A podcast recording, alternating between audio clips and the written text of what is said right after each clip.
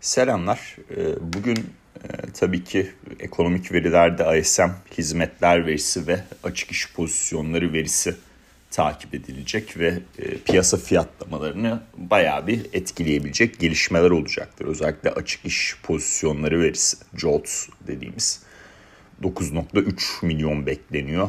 Ne kadar bu beklentinin aşağısında gelirse piyasa risk algısı açısından o kadar pozitif. Dünkü fiyatlamalarda iki tane şey hatta e, belki de üç tane şeyden bahsetmek lazım. Şimdi ilki altın fiyatları. Yani altında gerçekten çok iyi bir e, görüş sunmuştuk ve e, dün Asya seansında 2135'e kadar yükseldi. Ama ABD açılışında 2020'ye kadar geriledi.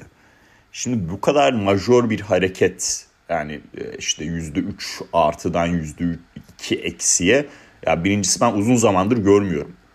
E, ikincisi bu kadar majör bir hareket olunca fiyatlarda otomatikman e, acaba bir rallinin sonuna mı geldik? E, bu hareket bunun göstergesi mi gibi sorular da doğuyor. Şimdi tabii teknik analiz kısmı işin ayrı bir e, noktası.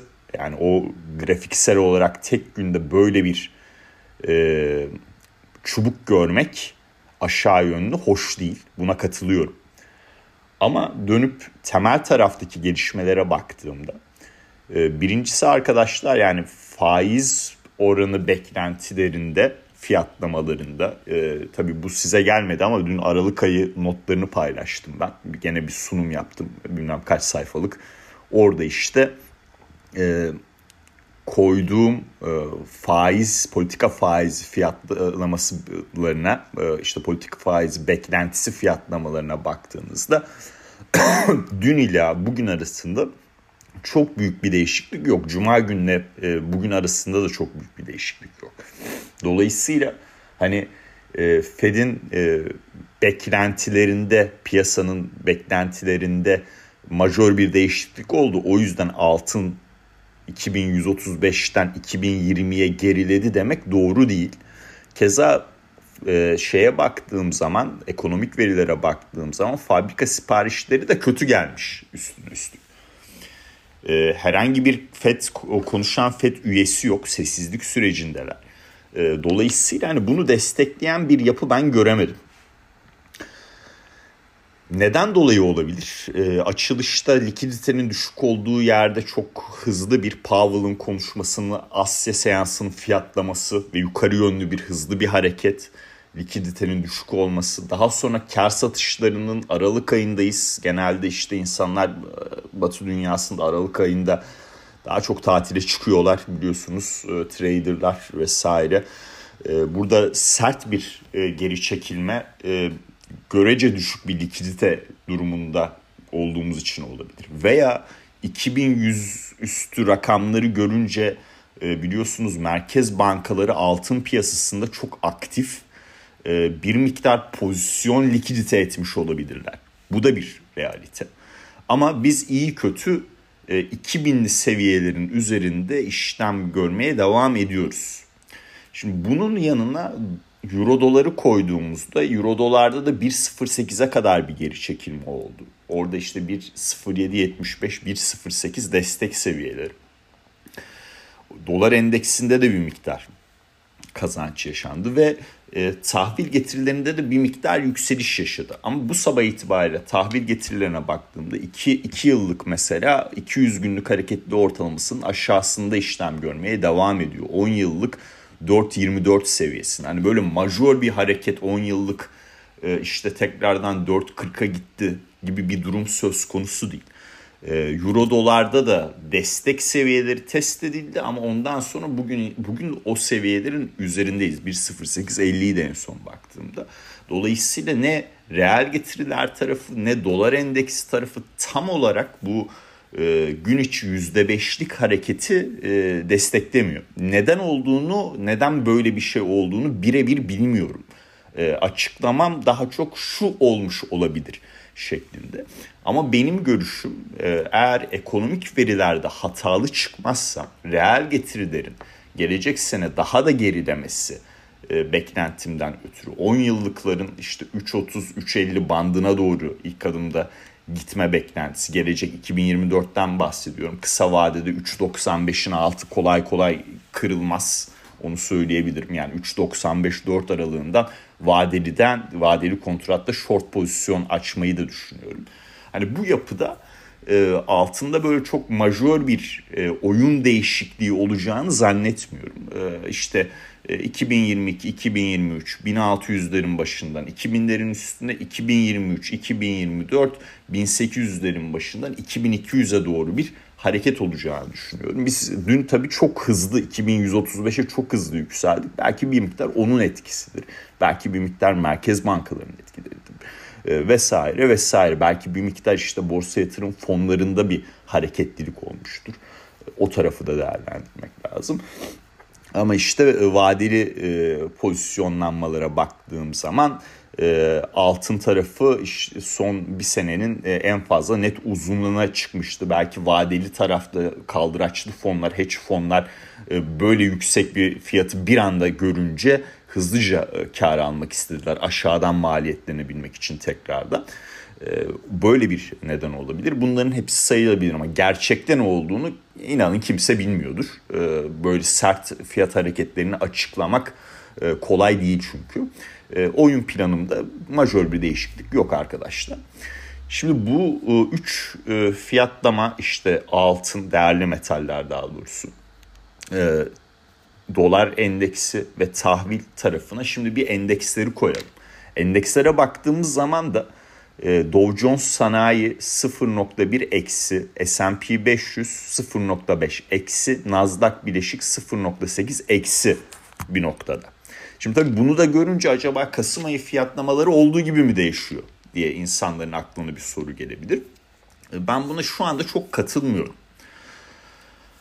Neden derseniz Aralık ayı düşünceleri sunumumda paylaştığım önemli bir nokta var. Yani boğa piyasasının daha sağlıklı hale gelebilmesi adına biz Russell 2000 tarafında, S&P 500 eşit ağırlık tarafında, long durasyon varlıklarda işte ARK inovasyon fonu, Bitcoin gibi varlıklarda e, yükselişler görmemiz lazım veya yükselişlerin devamını görmemiz lazım de, demiştim. Şimdi Russell 2000 dün artı bir kapanış yaptı. Yüzde bir artı kapattı hatta. S&P 500 eşit ağırlık artı yatay artı bir kapanış yaptı. En azından yeşil. ARK İnovasyon Fonu e, artı 0.5 primle kapattı. Bitcoin tarafına da bakacak olursak XBT diye yazalım şuraya. Burada da 41.700 seviyesindeyiz hala. Hatta 42.000'den geri demişiz. Dolayısıyla böyle majör bir e, düşünceyi, çoklu varlık fiyatlamalarını değiştiren bir, bir düşünce yapısında değiliz. E, çok iyi giden varlıkların işte altın gibi, işte büyük sermayeli teknoloji şirketleri gibi bir miktar kar realizasyonunu dün yaşadık. Şimdi bu kar realizasyonu düzeltme sürecine girecek mi girmeyecek mi sorusuna cevabı ben vermeyeceğim arkadaşlar. Ekonomik veriler açıklandıkça kendi kendine ortaya çıkacak. Benim beklentim S&P 500'de yeni bir tarihi zirve biliyorsunuz. Bunu da 2024'ün ilk çeyreğinde bekliyorum. Eğer boğa piyasası daha sağlıklı hale gelirse yani Russell 2000'deki primler daha fazla artarsa S&P 500 eşit ağırlıklı S&P 500'e göre Aralık ayında daha iyi performans e, gösterirse mesela dün e, bir dikkatimi çeken şey e, 3M hissesinin e, %3'e yakın primli kapatması oldu. Önemli bir gösterge. Endüstriyelde işte 3.6 primli kapatmış. Endüstriyel şirketlerde önemli bir şirket endüstriyel sektörde. Dolayısıyla burada eşit ağırlık tarafına bir miktar daha alım gelirse, long durasyon varlıklar, ARK inovasyon fonu işte Bitcoin dün mesela GitLab bilanço sonrası %20'ye yakın yükselmiş. Bu tarz durumlar daha çok oluşmaya başlarsa daha sağlıklı bir boğa piyasası olacağı için düzeltme ertelenir. Yani hemen böyle yeni bir rekor sonrası hızlı bir düzeltmeye girmeye de biliriz. E, ama bunu Aralık ayında hep beraber yaşayacağız. Yani e, Powell bile net sinyaller vermekten bir miktar kaçınıyor işte ne yapıyoruz e, açıkçası Sherlock Holmes'culuk oynuyoruz değil mi e, işte ana söylediği şeylerin altındaki detaylardan bazı sinyaller bulmaya çalışıyoruz. Neden? 13 Aralık FED toplantısından bir gün önce e, tüfe verisi var. Onu görmek istiyorlar. Örnek veriyorum. Hani bu gibi yapıda merkez bankalarının bile veriye bu derecede hassas olduğu bir yapıda e, fiyatlamalara dair böyle şu olacak bu olacak net bir şekilde ortaya koyabilmek gerçekten çok zor. Görüşü e, belirtiyorum. Kendi beklentilerimi belirtiyorum tabii ki. Çünkü bu işin yapılması bu şekildedir.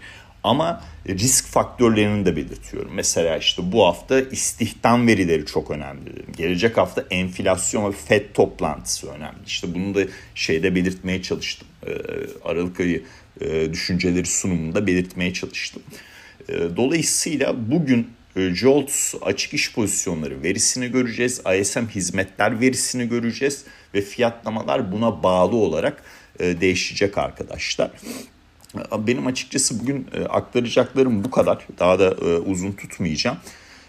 Aklımda bir düşündüğüm işlem fikri de var. Gene long durasyon varlıklarda. Onu da bugün eğer yetiştirebilirsem paylaşacağım arkadaşlar. Gene riskli bir yani daha doğrusu risk iştahının yüksek olması gereken yatırımcıların uygulayabileceği bir işlem. E, çünkü böyle çok yüksek kar eden, temettü ödeyen vesaire şey bir şirket değil.